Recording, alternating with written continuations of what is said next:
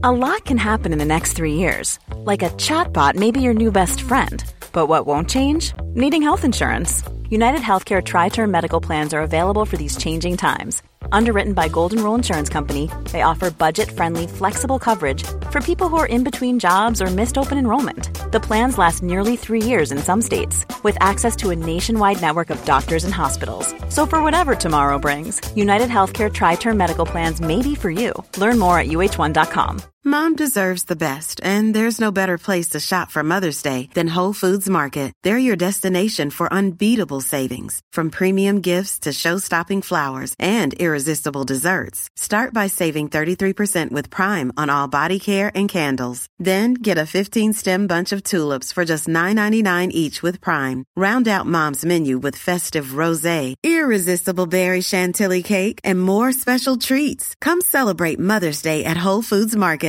There's never been a faster or easier way to start your weight loss journey than with PlushCare.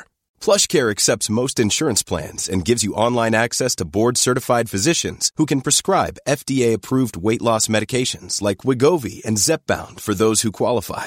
Take charge of your health and speak with a board-certified physician about a weight loss plan that's right for you. Get started today at plushcare.com slash weight loss. That's plushcare.com slash weight loss. plushcare.com slash weight loss. You are listening to Missed Apex Podcast. We live F1.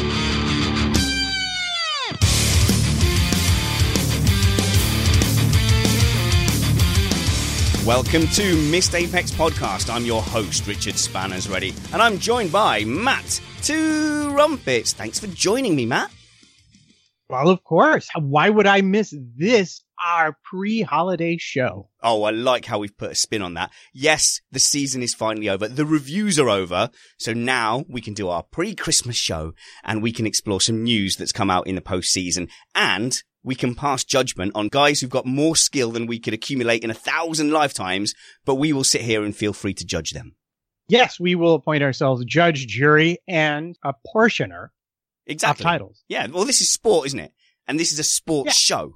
We can absolutely judge and berate the star players, even though we have the utmost respect for their skills, except Stroll, who I could definitely beat at go-karting. A hundred percent confident in that. Fight me. But first, let me tell you that we are an independent podcast produced in the podcasting shed with the kind permission of our better halves. We aim to bring you a race review before your Monday morning commute. We might be wrong, but we're first. And sometimes we're even wrong about being first. I'm also joined by rising star in motorsport, journalism, autosports, Chris Stevens. How's it going, Chris? It's going great. Winding down through the year, desperately trying to think of content to write over the Christmas period. We're also joined by wannabe wheel turner Alex Jeansy Van Gene. How's it going, man? Going really well. Looking forward to judging correctly or incorrectly random drivers from the grid. Should be fun. Let's explore some of the Formula One news that we've not had a chance to get to since the end of the season. Big Dirty News.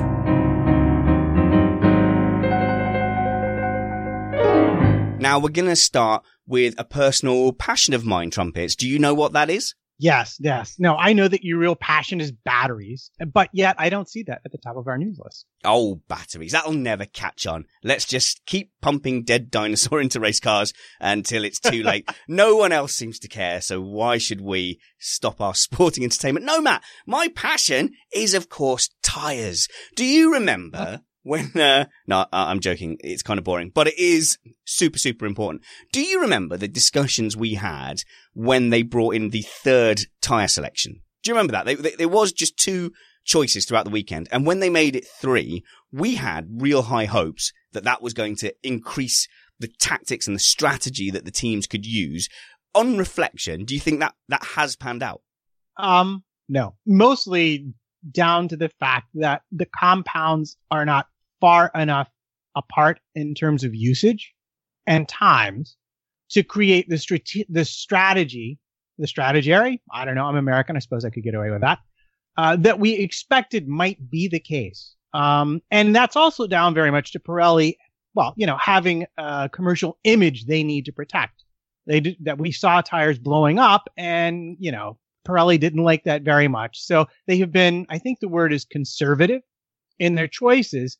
And that's led to really only two usable compounds for Yeah. most races. Absolutely. And I think if we go to Chris Stevens here, our resident newsman, Pirelli, it's worth repeating, do work to a set of requirements. Obviously, Pirelli could make super sticky tyres that give you grip, that give you speed, that last the entire length of a Grand Prix, I'm sure.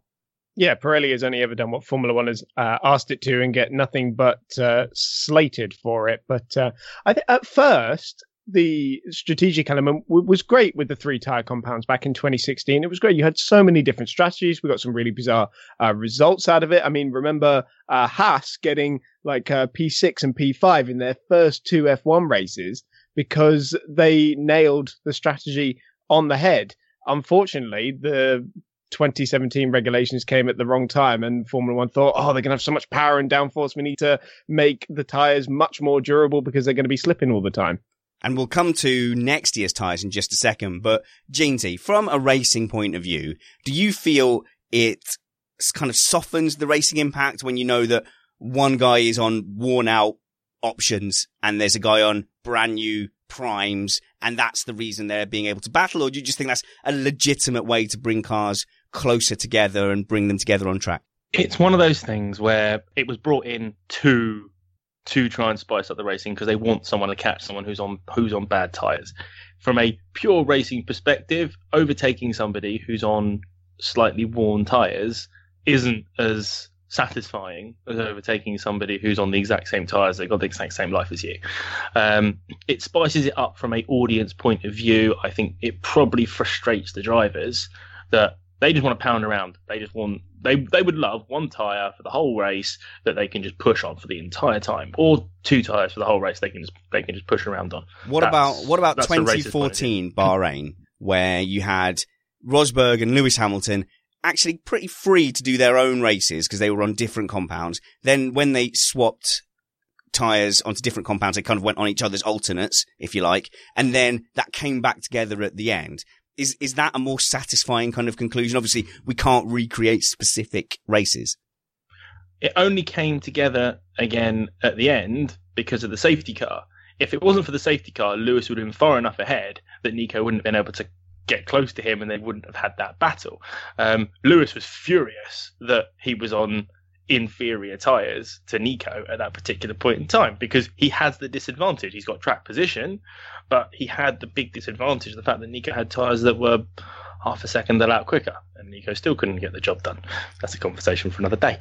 Um, but no, I it's still a case of drivers would rather be fighting each other on the same tyres. It's great for the spectacle, for the guys watching the telly, for the guys um, in the stands. It looks fantastic. But for a racer, if you beat somebody who's on lesser tyres than you, and you've only beat him because he's on lesser tyres than you, not because the strategy's worked out that way, it is kind of a hollow victory. None of them will ever admit that, but it is. Chris Stevens, for 2019, do we have reason to be optimistic? For me, there's been one too many one stoppers this season. And that, that's a weird thing to kind of say. Like, why, why am I even upset that there's one stoppers? I can't quite put my finger on it.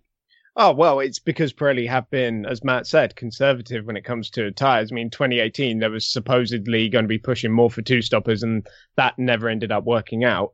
And Pirelli has uh, listened to the feedback uh, from the teams and have done some things that are also going to help that, but they've also done some other things that are going to help push it towards two stoppers. What are those things?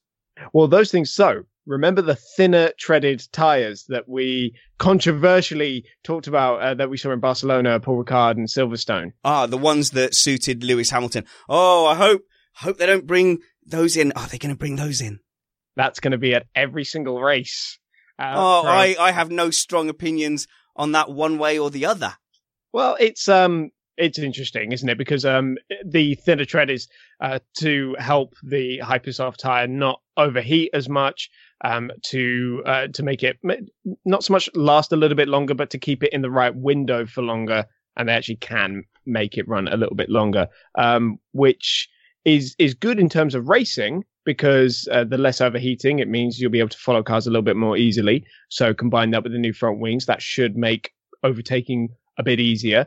Um, but in terms of strategy, that's not really the kind of thing we want to be hearing. We want that that qualifying tire to be to to, to fall apart basically after a, a handful of laps, perhaps, so that uh, it's not an optimal tire for the race.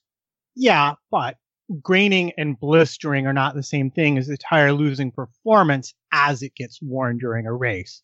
And the thinner tread specifically is help is is there to help manage tread temperatures and uh, heat transfer between the bulk of the tire and the tread of the tire. When they get out of balance, the tread gets too hot, you get blistering.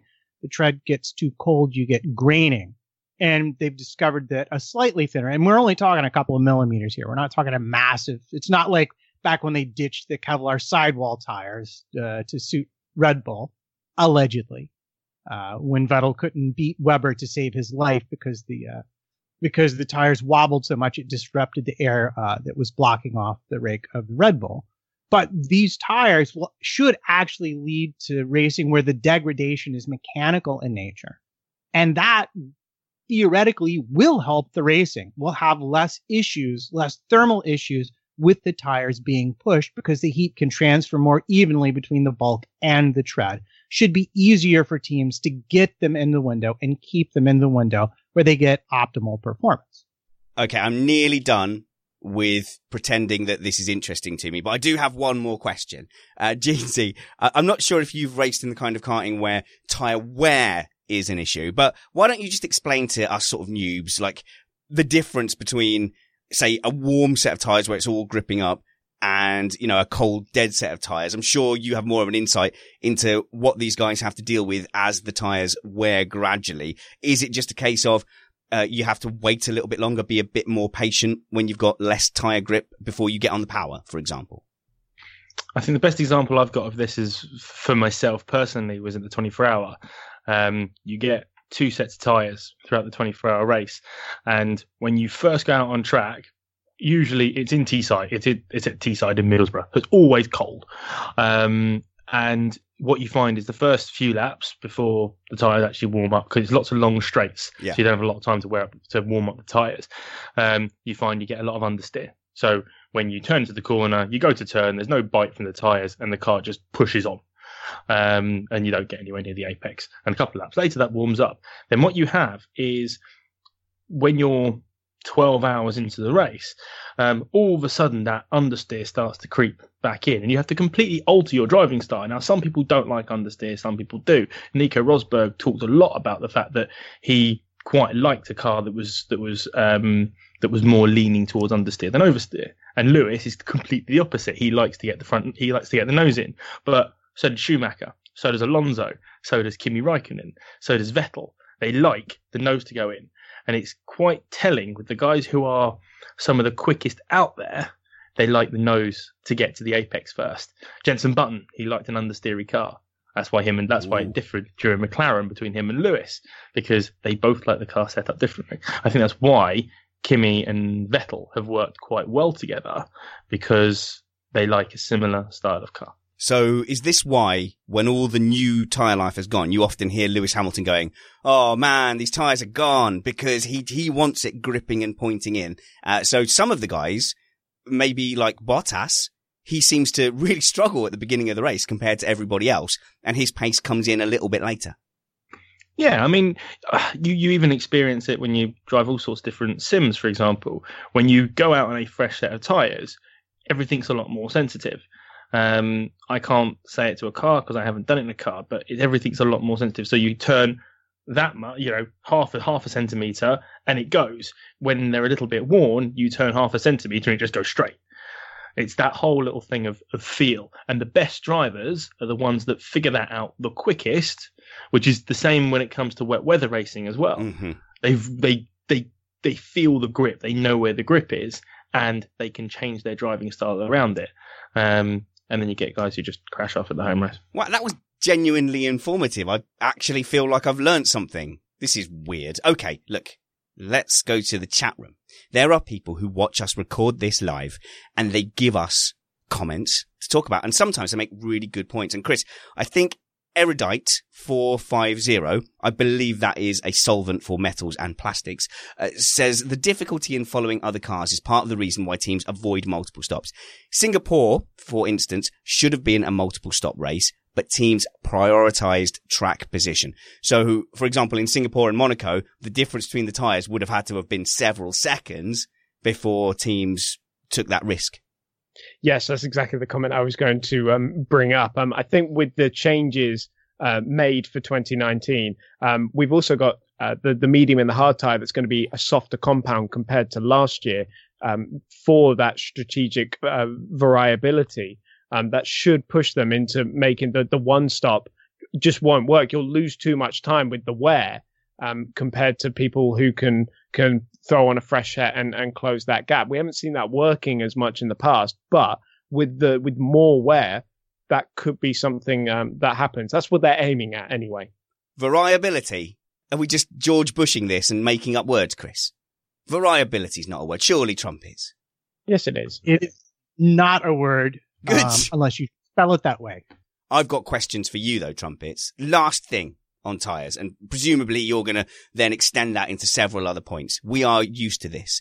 Uh, and then Chris is also gesturing that he has another point. It looks like we're stuck talking tyres for a while. Okay, I'll ask this question, then I'm going to drink some gin. Matt, what on earth do we call these tyres next season? I'm so lost. Is it just going to be compound one, two, and three, or something like that?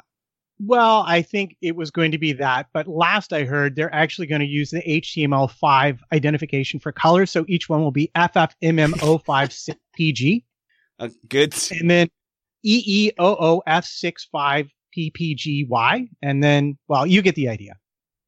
We just call them soft, medium, hard. The teams, so that they know specifically what they're working with, will say that's compound one, that's compound two. So compound one is the hardest, compound five um, is the softest. But for us, us, us simpletons watching the races, just call them soft, medium, and hard. What about the colours?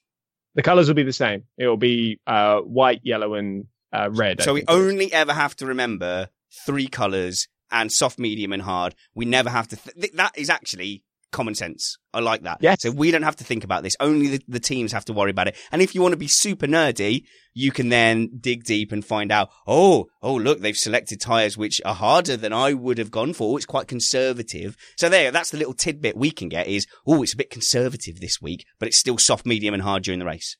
Yeah. So, so one more point I have about um, tires actually, the, the, we won't see what used to be the super soft uh, tire, or what might have been compound four.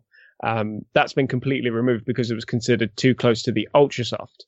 Um, what what worries me about that is that maybe there isn't going to be as much uh, of a gap between, say, the qualifying tire and the the second one uh, down. So say the soft tire and the medium. For the sake of this, we'll call it the soft and the medium because you want that big gap to be there because at the moment the top teams are able to get through Q2 on the middle tire, on the medium tire, and then start on that compound and have a better strategy, which just puts the the top midfielders at a massive disadvantage. That's something I want to see removed.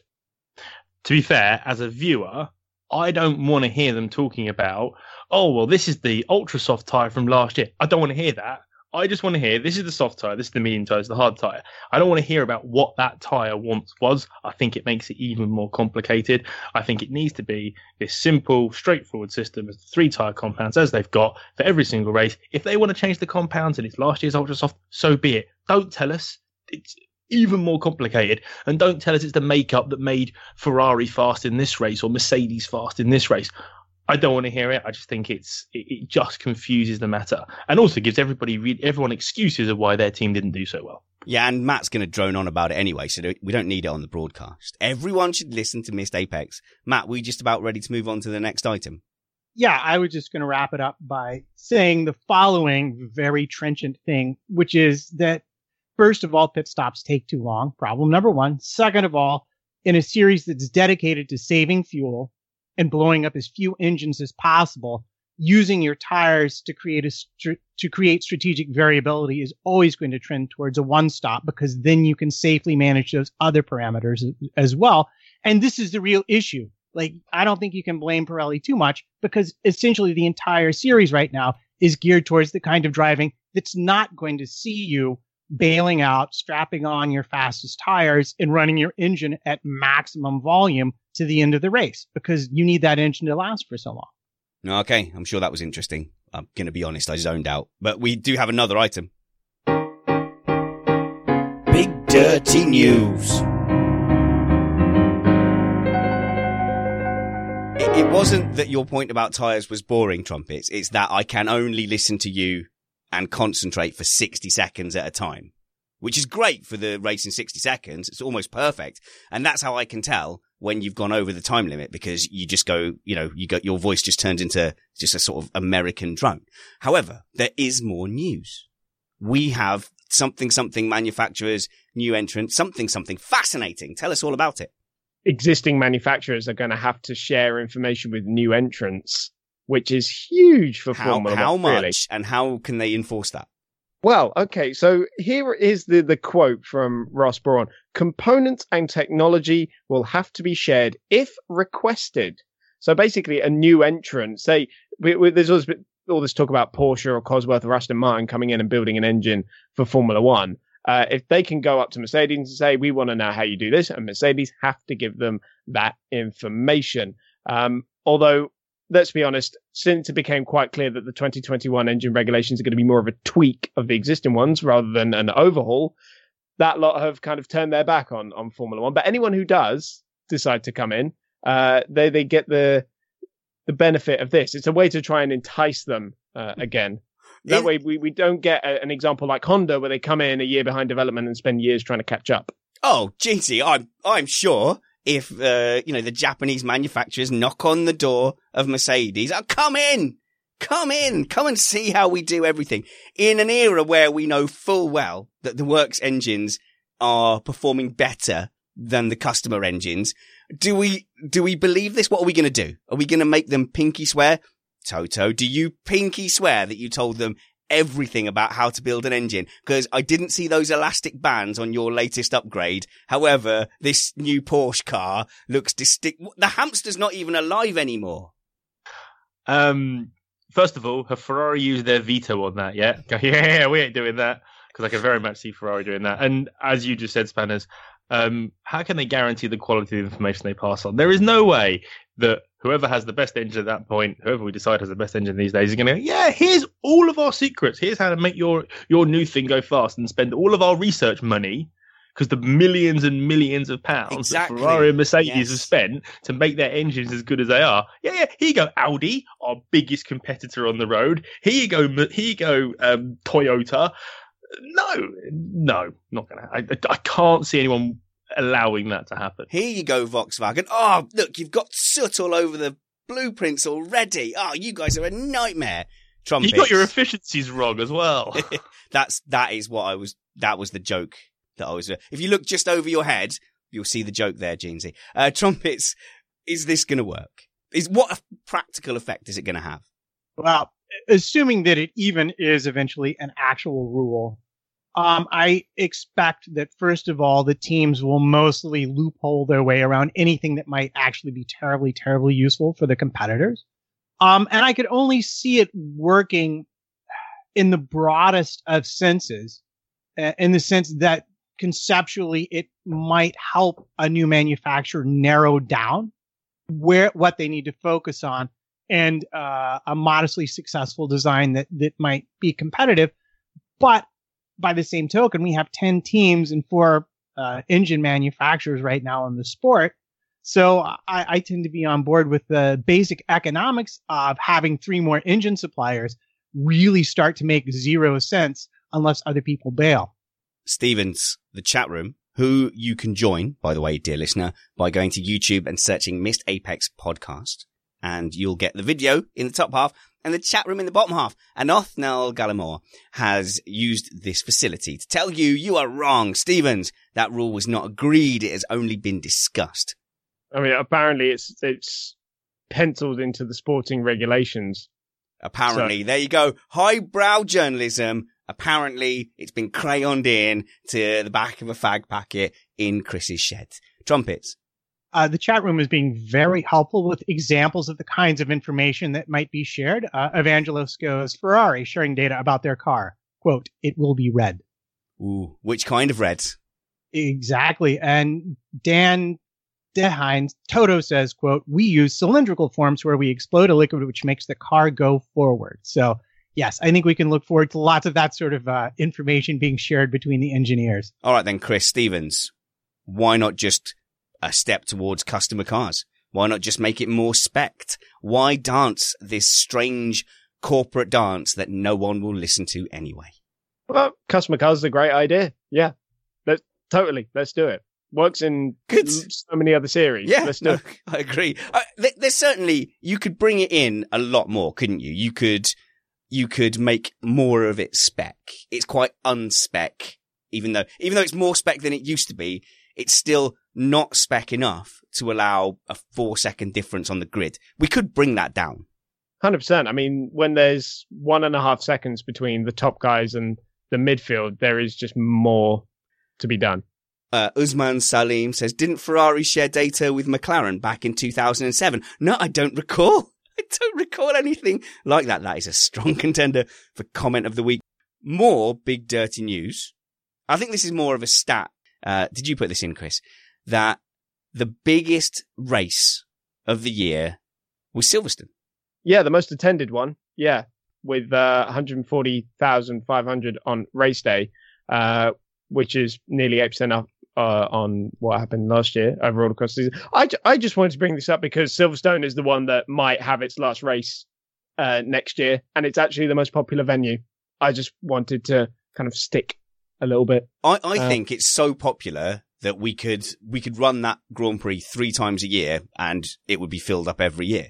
You might have to reduce the prices a little bit, but the willing is there. This is such a huge fan base for motorsport in this country, and and we only have our one Grand Prix, and we we sure as heck pile into that venue. It is shuffle room only around Silverstone.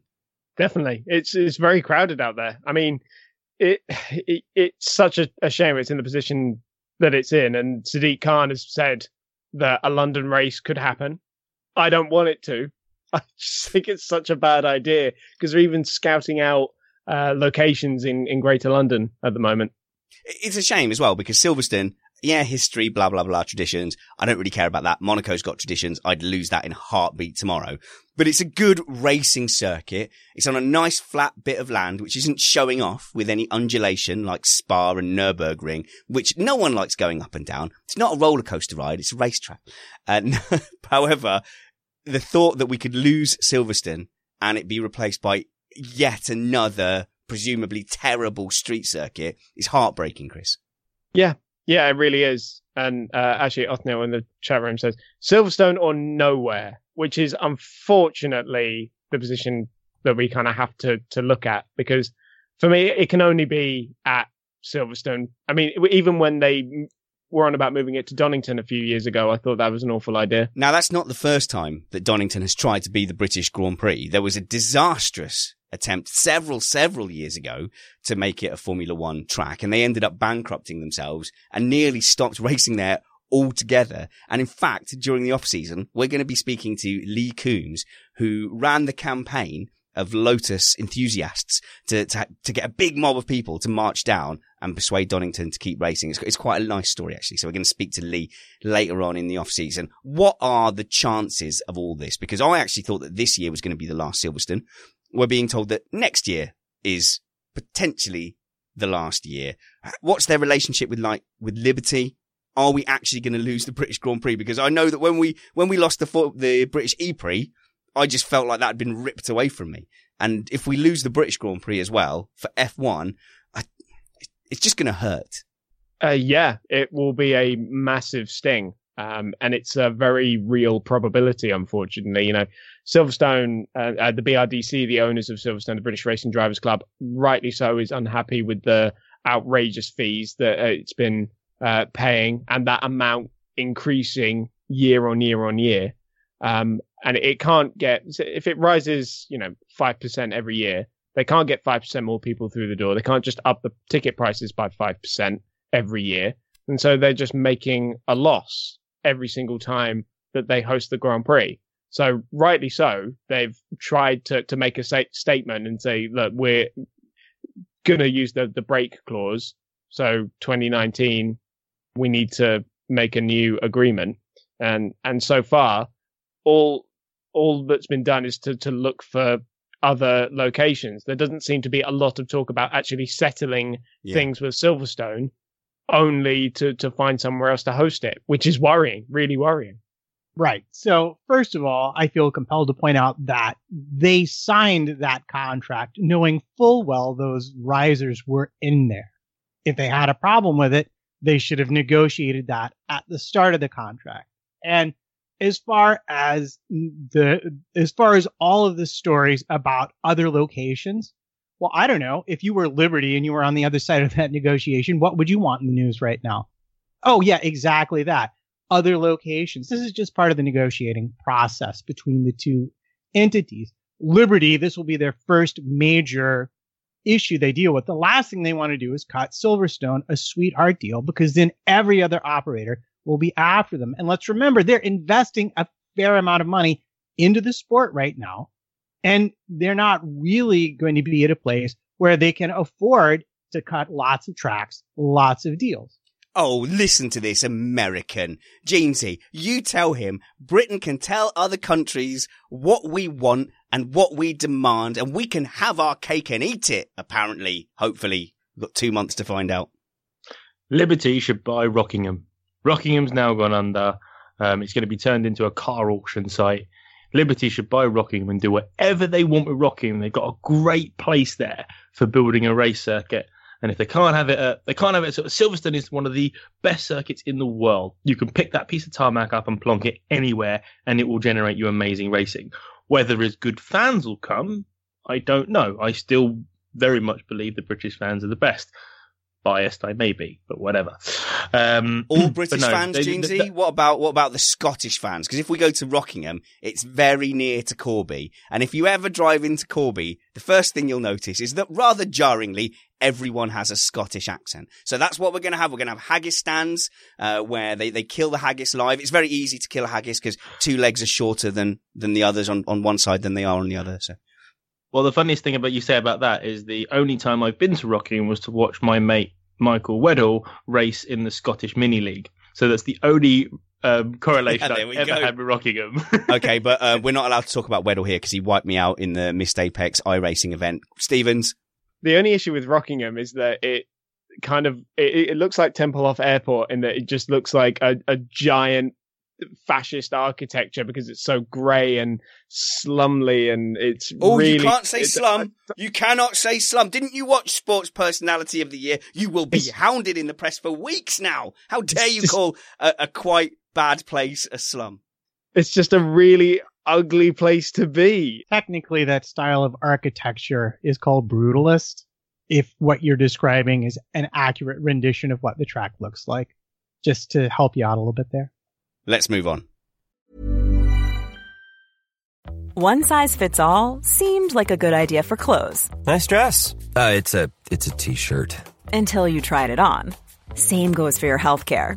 That's why United Healthcare offers a variety of flexible, budget friendly coverage for medical, vision, dental, and more. So, whether you're between jobs, coming off a parent's plan, or even missed open enrollment, you can find the plan that fits you best. Find out more about United Healthcare coverage at uh1.com. That's uh1.com.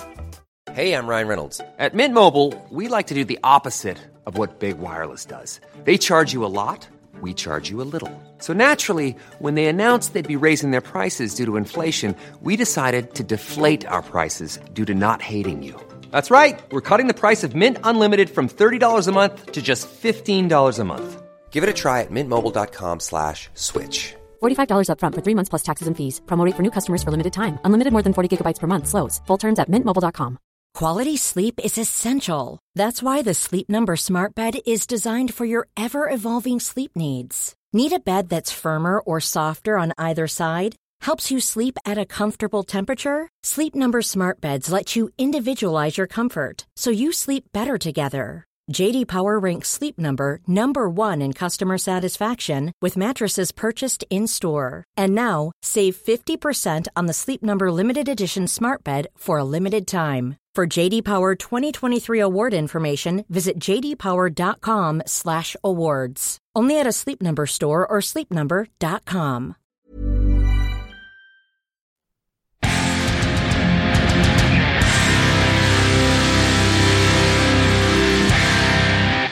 Wow. That last segment wasn't very good. Let's hope this is slightly better. Oh no, my hopes are immediately dashed because Matt Trumpets was allowed to name the segment. And after the magnificent board of awesomeness where we broke down the team performances, we now apparently, for the drivers, have the colossally magnificent argumentation section podium. Uh, what, Matt, you've ruined it again.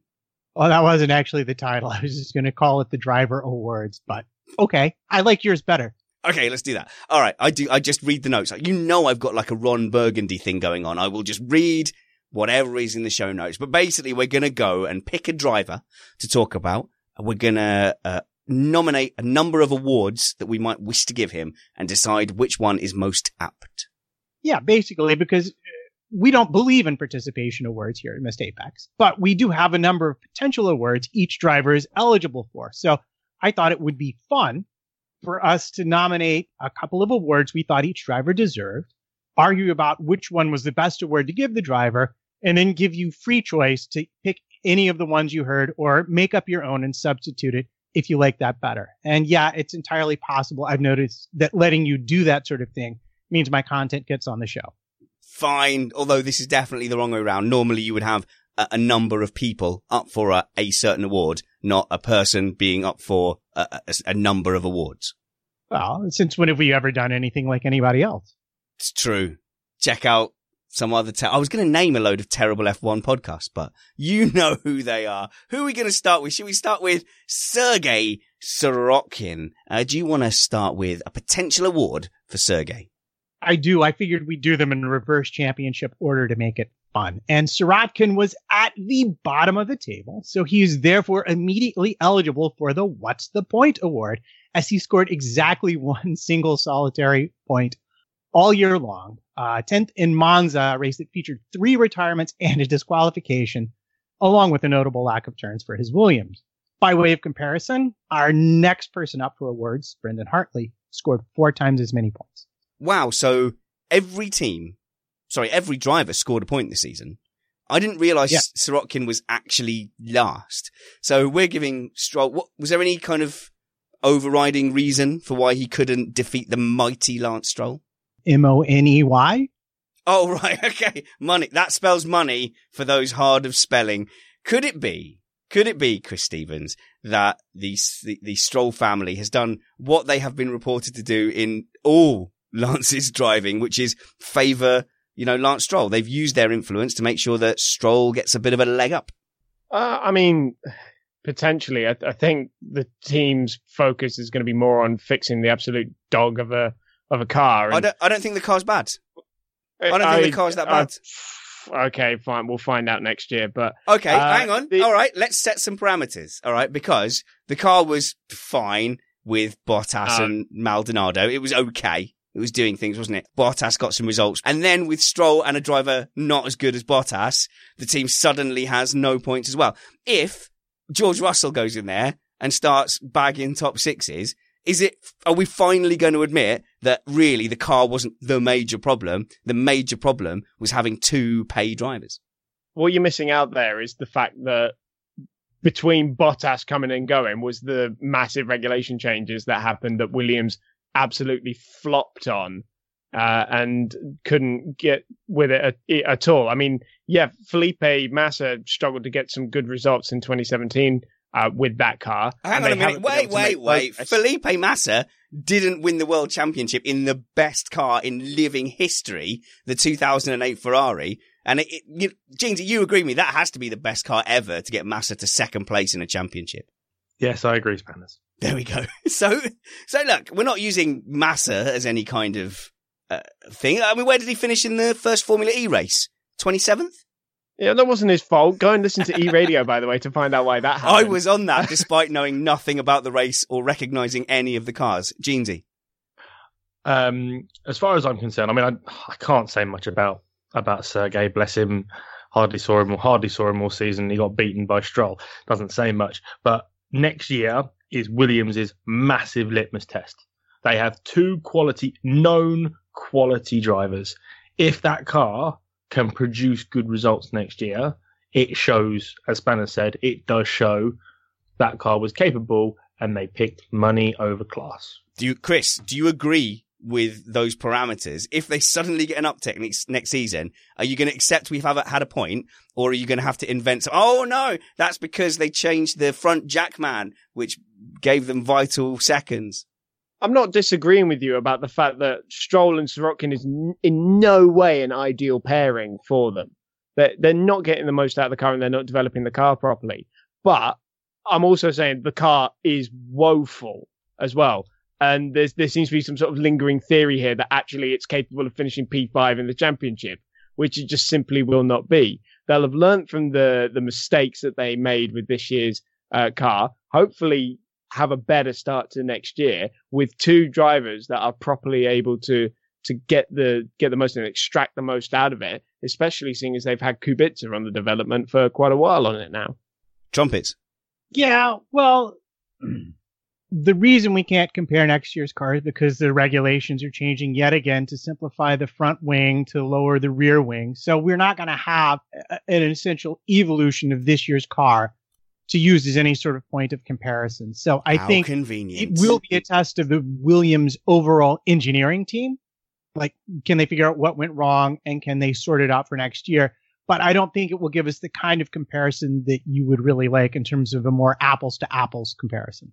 I- I'm just going to go for the Occam's razor, simplest solution. If Williams miraculously improve next year, Jeansy, I'm just going to say that I was right all along and frustrate everyone.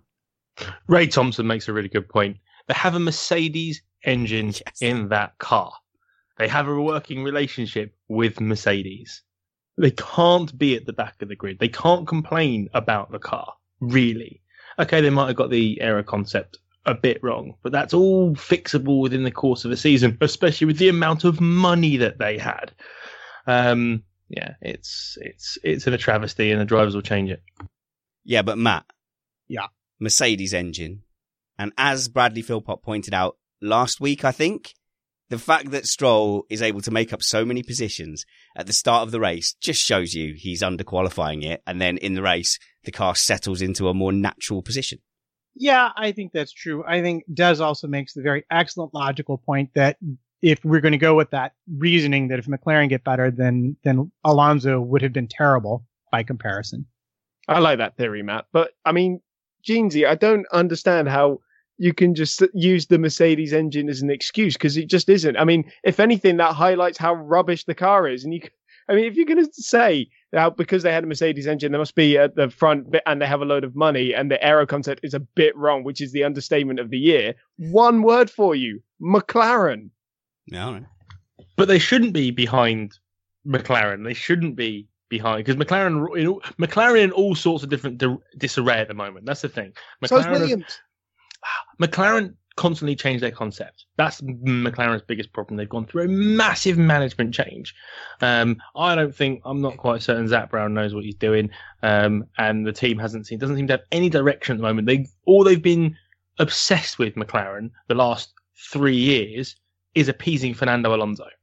And I think they've lost sight of what they want to achieve because they are just trying to make Fernando happy, which is the wrong thing to do because, oh yeah, look, he's gone now. Bye, Fernando. And McLaren are still in the proverbial bottom end. Right. But Williams have got a lot of support. Williams should be higher. And I think the thing that has been holding them back is their drivers. The car's probably not fantastic, but you need decent drivers to help elevate that car, to help develop the car and bring it forward and get the setup right. Forget aero, forget anything they got to change on the car. Just getting the setup right. There are seconds to be found in a setup, just if someone knows what they're doing. But if you've got two um, drivers that have paid to be there, like Sirotkin, like Stroll, who've just had everything done for them as the past in the past, it's not going to work. I The feel, uh, I been feel a bet coming on, Chris. I feel a bet coming on. Go on, you make your point, and then we'll make a we'll make a little bet. I mean, the reason we've been hearing in so much detail about McLaren's roads is because Fernando Alonso is racing for them. No one cares about whether you know why Stroll and Sirotkin are at the back. People care why Fernando Alonso isn't winning world championships anymore. But it's just as much a a, a disarray as you said going on at Williams. In McLaren's history, the worst thing to ever happen to to McLaren is Fernando Alonso. The first time he was there and the second time was there, he takes their eye off the ball because he's a crybaby who wants all the attention. Get off the fence, Van Gene. Good job we're getting to Alonso in a little while.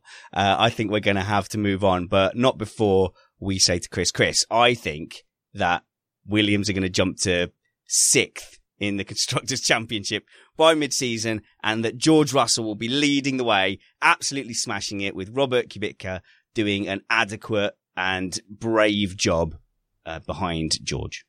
They they may well do, but it's going to have nothing to do with. It's going to be a massive before. coincidence, and that all those things are to just like th- you're to have a graph with no stroll, stroll, uh, no stroll again, right? And then you're to have high performance, really rubbish performance, high performance again. They're to exactly match those two graphs, and you're to come up with a bunch of reasoning around it. Right, but that is like being that's like a detective coming into the room and seeing somebody who who discovered the body and just blaming the guy who found the body because there are so many other changes happening between now and when we start racing again that are going to affect everything not just williams but the rest of the grid Okay, put it this way then: the Are, Wi- would Williams be improving for next season if Sirotkin and Stroll remained? You would they be could do they could do the, the opportunity is there for them All right, let's move on, drivers. Uh, Lance Stroll trumpets. What awards is he up for? I'm happy to move on drivers. You realize we only got to one for Sirotkin, so we'll give him that one. Um, was all Lance- that was all that just for one? Sorry, right. So Sirotkin wins the What's the Point award. Do you want to quickly go Mm. through the other three, just so that we don't waste those magnificent points you made? Uh, the ominous foreshadowing award for being forced to retire in Australia for his sandwich bag being sucked into his brake duct. Oh which yeah, turned out. Uh, You can't fire me because I quit award because after they announced Kubica, uh, his sponsor said, well, we were going to quit Williams anyway because they're terrible and they would be an awful investment for next year. And my personal favorite, the Mr. Cellophane Award. That's right. The song from Chicago whose lyrics start, cause you can look right through me, walk right by me and never know I'm there. And let's face it, given the fact that news stories from the beginning of the season were up on his page when I looked at it, doing Yeah. research, that's pretty much what happened. yeah. Very much the point that Jeansy echoed there. That uh, that he has been somewhat anonymous this season. I still think we should give him the What's the Point award because one point. Very, very bottom of the F1 grid. Let's move over to Lance Stroll. So we give Lance Stroll a lot of grief. However, uh, I said when it was apparent that he was going over to what was Force India that it is a great family achievement for them. And as a family, they've earned what they're doing. They've put themselves in that position. Uh, Stroll, Papa Stroll is a self-made man. And if I was in his position, my son would a hundred percent be a Formula One driver. And if I could, I would buy him his own team and championships and all the rest of it and enjoy the spoils of war, as it were. So I'm going to nominate him for the Family Award for a great family achievement. Presumably, we're now just going to slate him for another five minutes. Yes, and I don't. I believe Hartley actually should have been next if we were going in strict championship order. But since the rules are variable, we'll just go with Stroll. Yeah, I- he's a Williams. Yeah, I cut and pasted it because we were talking about Stroll. Yeah, that works for me. So his first award kind of goes along with the family award, which is the "You Got Me a What for My Birthday" award. And yeah, that's right. His dad bought him an entire Formula One team for his birthday. What did you get me? Jeansy, no, you're not a massive fan of Stroll, but given they are in that position and that they have bought him uh, an F1 team, you know, I think this is appropriate at this point that we play this. Daddy, F1 team. And I want it now. That nearly worked. That's exactly what I was going to say, which is that's what this award should be called, which is it should be the Pony Award So because it is. It's I want a pony. That's what it should be because he got his pony.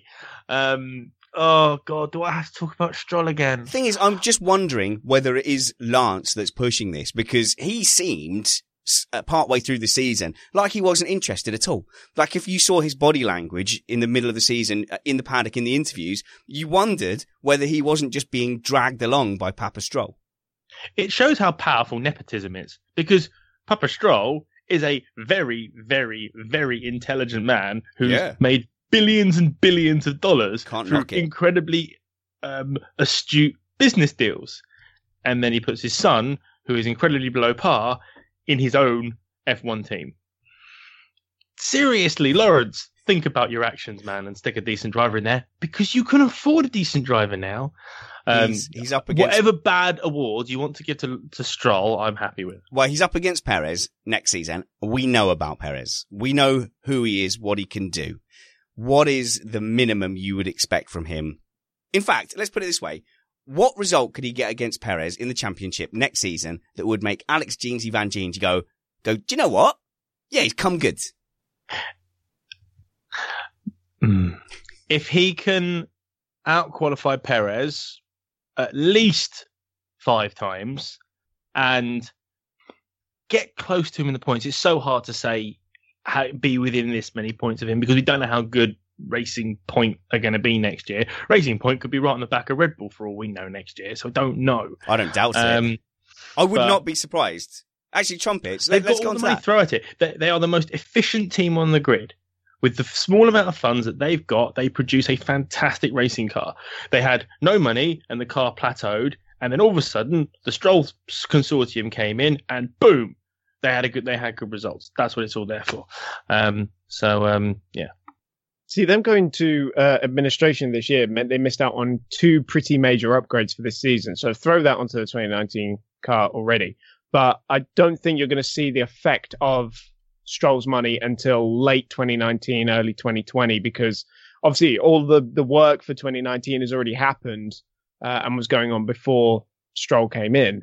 So the, that's already been sort of done and settled. So the effect will be in uh, sort of this time next year. No, I don't agree with that. I bet you that the extra money and resources that they have now and o- o- Otto Ottmeyer Schaffnauer, help me, help me, someone help. Otmar Otmar Safnauer. Nah, that doesn't sound right. But anyway, That's exactly how he said it on the one of the podcasts I was listening to. That guy who's in charge of Force, uh, Force Racing Stroll now, uh, he said, you know, we have to think carefully about how we're going to spend this extra money and they don't want to kind of get spoiled and get out of their ethos. That means more money is available now. That means more people. That means more resources. That means moving towards more of a Mercedes thing where you can go down the wrong paths and throw money, money at it. Big upgrades come in Barcelona. I think after Barcelona, you're going to see a big effect. Trumpets, you know, what do you reckon? I think Stroll is a big winner out of this season because he's done enough to prove to his dad that he can stay in F1. And that's all he needed to do. He's upgraded to a better team. They seem determined to throw funds at it. I think Racing Point Stroll after Barcelona towards the mid-season is, as Jeansy said, they could be sniffing around the back of, if not Red Bull, Haas, Renault. Yeah, well, Renault would be their immediate and obvious comparison point because Renault too is spending more money. They picked up a really first-rate driver and Ricciardo. Not that Sainz was bad by any comparison, but I, I think we could agree that Ricciardo is on a slightly different level. And Haas, Haas doesn't have the money, although they've got a new sponsor. I don't know exactly how much money is going to be committed. But if you look at who had the fastest car this year, it was definitely of the midfield. Haas had the fastest car, even if they didn't get the best results, because I think organizationally, Force India uh, were superior to them. So they made fewer operating errors, which cost them fewer points. So it's really going to be fascinating. But I'm glad you brought this up because this brings us to the second award that Stroll is eligible for, and that's the Gamer of the Year award. And our man Otmar, Otmar said in, in in an interview that he was super happy to have Stroll on board because Stroll was every bit as fast in the simulator as Ocon. Has anyone seen the episode of Futurama with the brain slugs that stick to the side of everybody's head and control what they say. Like it's just, you know, Claire Williams there. Stroll is genuinely here on pace. We're very excited to see what Lance can do. And then it's fallen off and they brought it with them across to the Force India factory. And there they're going, oh no, Stroll is as fast as Ocon in the simulator. It's like somebody ripped that brain slug off him. Got to remember with regards to Sims is the likes of Stroll, the likes of Ocon, the likes of Max, the likes of um, any of the new guys coming in now. They come from the simulation generation. They're all going to be very, very good on a sim. But when you get into a real world and you have G forces and you have things to think about during a race and you have to press different buttons on your steering wheel, it makes a massive difference. So I'm not surprised if he is quick on the sim. I bet he is. But um, whether that translates to the track, I don't know. Do you want the best example of that is me in Spanish? Because I was so much quicker than you in the sim, and I can't do it in a go kart. And that's why you're too scared to race in the map iRacing and you just do the commentary. Uh, oh yeah, it's got nothing to do with the fact that I am in a hovel right now. Can So be my- basically, Chris Stevens is Stroll. please don't. That will suggest that I have money, and I really don't. I have nothing. Trumpets, that's So two, it would suggest you're a poor driver. That's what it suggests. trumpets, that's two awards down. You got me what for my birthday award and Gamer of the Year award. Uh, we also have the family award. Any others? Um, someone has happily chucked it in. Would you like to take it, Stevens? Yes, I, I would like to nominate him for the admission award, uh, which is Paddy Lowe finally admitting that Lance Stroll came into F1 too early. As in ever. I want to reiterate that I, I would definitely beat Lance Stroll in a go-kart. So, and I'm not even good. I'm not even good. I just fight me. I, th- I think I would. I think I would definitely beat Lance Stroll, uh, at Daytona Milton Keynes. No, because Daddy would pay for him to have a better car than you. Will he pay for someone to block me or, uh, into the, the famous turn 10 hairpin? All right. Which award do you want to give it, Matt?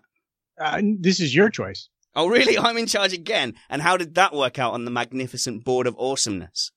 I, I Uh, think it worked out pretty well. I'm Yeah, going to give him the Gamer of the Year award for being so good at a computer game that the team principal came out on telly and decided to tell everybody about it. That's how desperate they are to push Lance Stroll as being actually good and not just a money nepotism choice, which he definitely is. So that's the one, Gamer of the Year award. Uh, we've got time for one more, I think. Shall we go to Brendan Hartley, Matt? Indeed. And we're going to start him out with one of my favorite awards, the Golden Years Award, because he had seven, count them, seven retirements in 21 races. Wow, seven retirements. How many of those were his fault and how many were just dumb luck? Oh, I don't know. I'd probably go with about the 30 70 ratio. He had, if you Google his name, um, which actually brings us handily to the next award, the Guinea Pig Award. If you Google his name, you pretty much see his name plus penalty and or starting at the back of the grid. So I'm going to go with a large portion of those. We're probably down to Honda's experiments. See, Trump, uh, I'm going to go to Jeansy because I think, Jeansy, have you not shared a track with Hartley in a karting championship? uh, he came to BRKC in Cambridgeshire, um, and uh, yeah, he didn't do what I, I don't. He was like sixth or seventh that day. All right. But, but yeah, but again, I, you can't. You can't. I, it, it does him. a- It does him a disservice talking about his day on on that particular. well, I, all I meant is that Um, you've seen him before. he's- that was it. He's a perfectly well-rounded driver. I think he's too old to have all of a sudden gone from doing what he's been doing to jump into an F1 car. I, I think he's a he's a good enough driver. He's fine. He's nothing special. Um, you know, and most of the time he got either punted off by his teammate, um, or punted into a wall by a Canadian at the Canadian Grand Prix, or the Honda died. And he's just been megally unlucky. He did really well to talk himself into the drive in the first place. Right.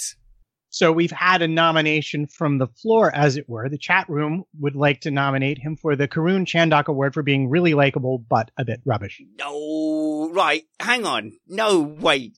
I'm going to fight Brendan's corner here. Not Karun's. I, I can't remember that far back. Um, uh, by the way, Karun Chandhok is moving to Sky as well, which I think is good news because we'll, we'll see him for some live races and stuff. I like Karun. But anyway, uh, I was going to give Brendan Hartley the Cool Runnings Award because as Matt pointed out, he's changed disciplines and he's changed disciplines late, but he's still used his core skills. So he's come from a completely different kind of racing to compete at what is considered by many to be the pinnacle of motorsport. And he's gone, you know, from LMP1. Was he in LMP1 before? And then into, uh, into open wheel racing at its very fastest and hardest. And he didn't win. He didn't win out, but he earned our respect, I think. And hopefully, just like in Cool Runnings, he also learned that friendship and teamwork was the real prize all along, Chris. Uh, this is why I, I nominated him for the Hard Done By award Aha. because it wasn't a Brad year for him, as we proved in our first season review episode. Uh, and but despite that, he had about ten to fifteen drivers linked to his seat for most of the season, which That yeah, can't that- help. this- That can't help, can it? That can't be good for morale. Uh, I think, I think from coming from a completely different discipline into F1, and he hasn't looked out of place. Would you agree with that, Jeansy? He hasn't looked like not an F1 driver. He just hasn't, you know, smashed Gasly, who is fancied for the Red Bull seat and who a lot of people are looking forward to seeing up against Max Verstappen. Brendan Hartley can walk out of this sport with his head held absolutely high. He's been very close to Gasly. I think he's done well against a very highly rated new coming driver. Um, for everything that you just said with regards to where he's come from, and I think the hard done by award is the perfect award to give him. Um, yeah, I, I, I, I feel bad for Brendon because he's a nice lad, as you say, likable bloke. A little bit of an anecdote about Karun Chandhok to give you an idea about Karun.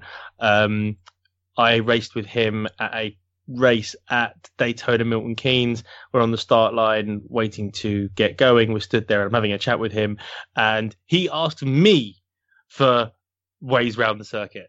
Says a lot about Karun Chandhok. He, he obviously, he is. he obviously didn't know you. Were you just a random I bystander? started, I started ahead and I never saw him again. So Are you sure that you weren't just staring at him going, blimey, it's that Karun what's it off of the telly?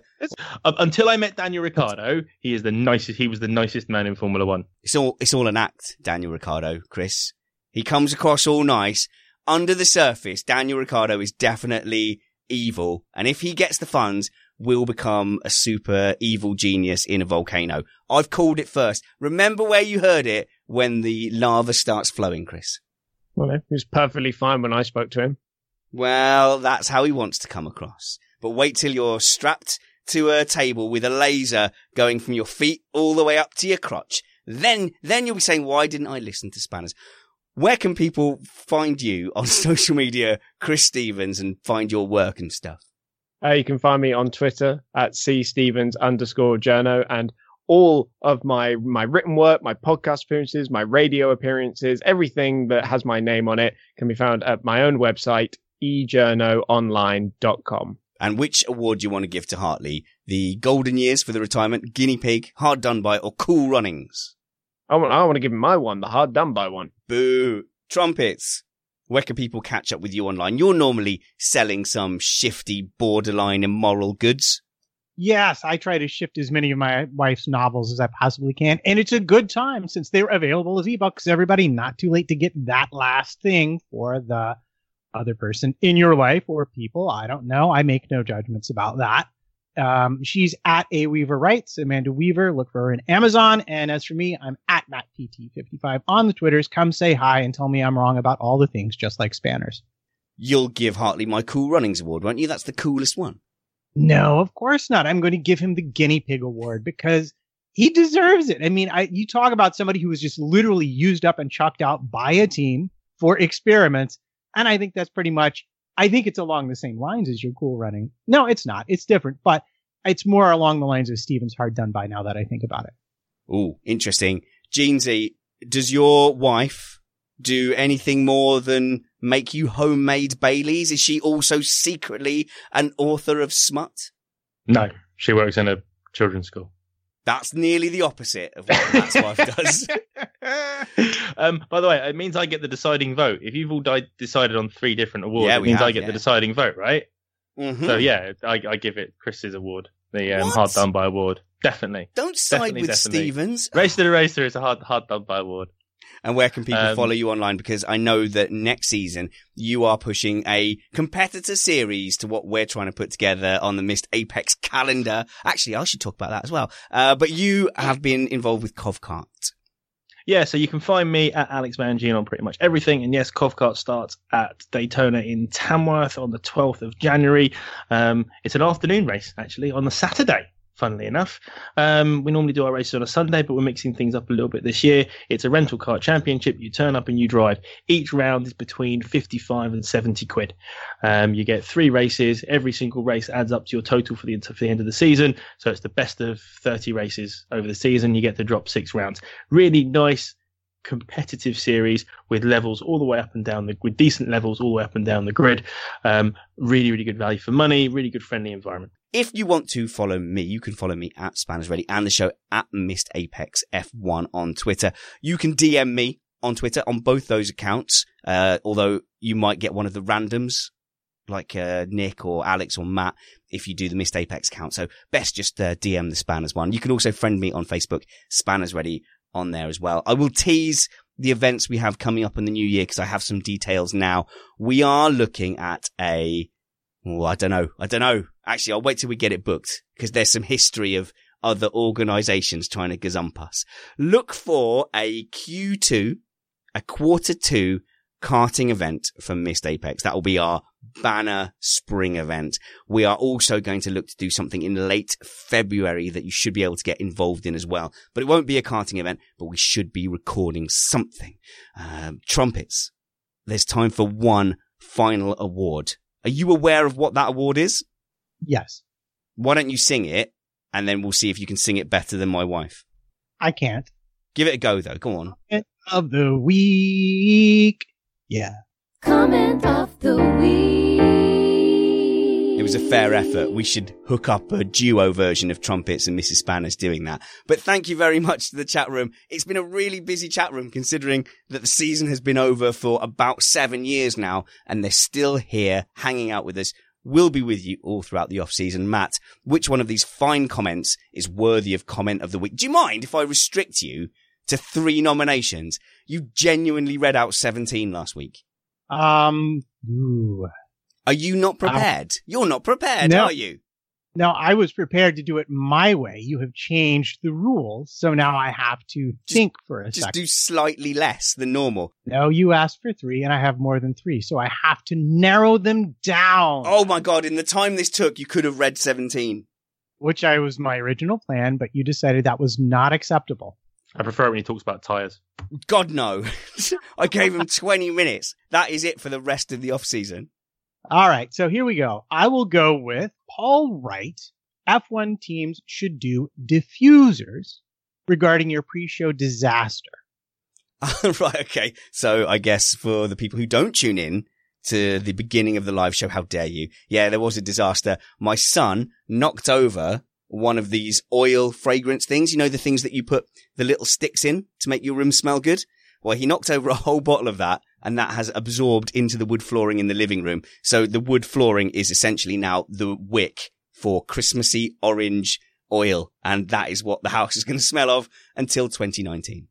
I'm going to go with Usman Salim, which you read on air. Didn't Ferrari share data to McLaren back in 2007? allegedly, I think we still have to say, or something. I can hear the sound of shredders and fax machines going off in the back of the shed.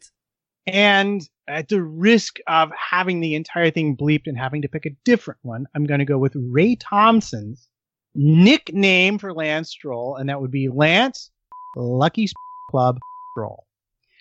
Yep, you're going to have to use your imagination through that beep, that very long beep. Let's give it to the second one. Could you read Usman's again? I can indeed read it. It's going to be Didn't Ferrari share data to McLaren back in 2007? Comment of the week. Thanks for hanging out with us, guys. We'll be with you all throughout the off season. We're going to do regular shows on a Sunday. The Christmas period, the way it's worked out, we don't really have to skip a beat. Uh, consider supporting us on Patreon by going to patreon.com forward slash missed apex. You will get advert free feeds. You will get the extra waffle content when we post it and you'll get things like when our celebrity stars drop into the Slack group and hang out, which was loads and loads of fun. So thank you very much to my panelists, Matt Trumpets, Alex Jeansy Van Gene, and Autosports Chris Stevens. Until next time, guys, remember that wounds heal, chicks dig scars, and glory lasts forever. This is Missed Apex.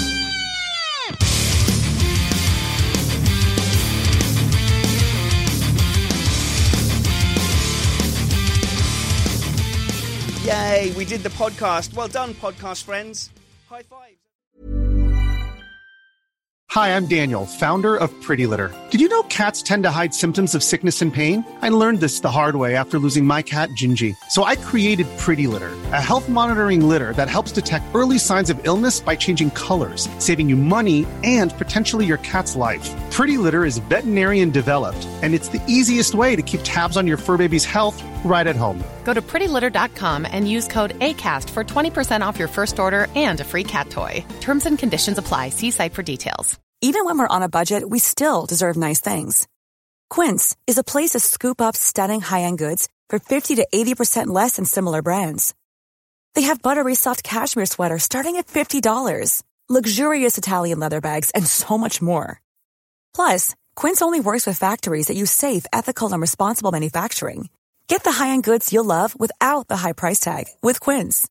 Go to quince.com slash style for free shipping and 365-day returns. Mom deserves the best, and there's no better place to shop for Mother's Day than Whole Foods Market. They're your destination for unbeatable savings, from premium gifts to show-stopping flowers and irresistible desserts. Start by saving 33% with Prime on all body care and candles. Then get a 15-stem bunch of tulips for just $9.99 each with Prime. Round out Mom's menu with festive rosé, irresistible berry chantilly cake, and more special treats. Come celebrate Mother's Day at Whole Foods Market. Even when we're on a budget, we still deserve nice things. Quince is a place to scoop up stunning high-end goods for 50 to 80% less than similar brands. They have buttery soft cashmere sweaters starting at $50, luxurious Italian leather bags, and so much more. Plus, Quince only works with factories that use safe, ethical, and responsible manufacturing. Get the high-end goods you'll love without the high price tag with Quince. Go to quince.com slash style for free shipping and 365-day returns.